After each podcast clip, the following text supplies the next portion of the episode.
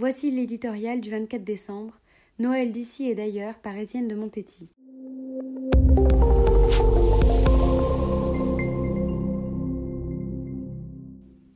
Ce soir, partout en France, les fidèles iront à la messe de Noël dans un climat assez insolite. Réservation en ligne, bon condamné, la messe de minuit aura des allures contingentées, sans parler du gel hydroalcoolique ou des masques obligatoires. Ces mesures viennent après deux mois d'un feuilleton qui a vu s'enchaîner interdiction des messes en public, manifestations devant les églises, protestations d'évêques et recours devant le Conseil d'État. Cette situation inédite de l'Église nourrira les conversations du réveillon, car elle entretient, chez beaucoup de nos concitoyens, le sentiment que pour leurs gouvernants, la foi n'est pas du registre de l'essentiel, comme si Dieu n'était plus aussi heureux que ça en France. Certes, ce réglementarisme pointilleux, parfois jusqu'à l'absurde, n'est pas plaisant.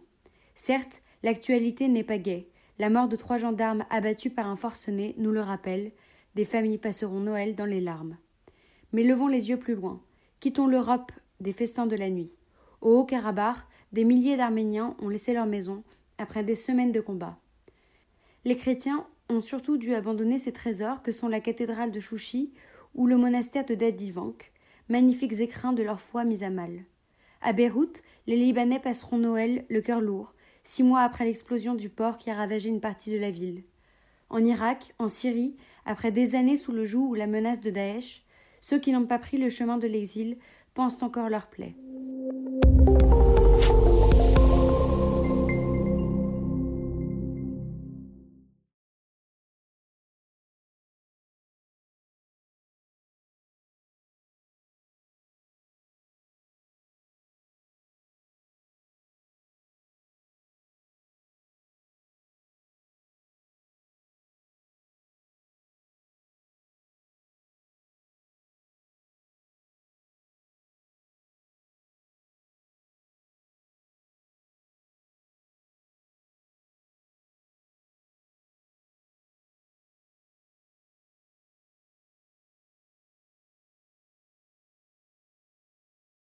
Joyeux Noël. Cette formule rituelle et donc un peu machinale, nous allons l'échanger ces jours-ci.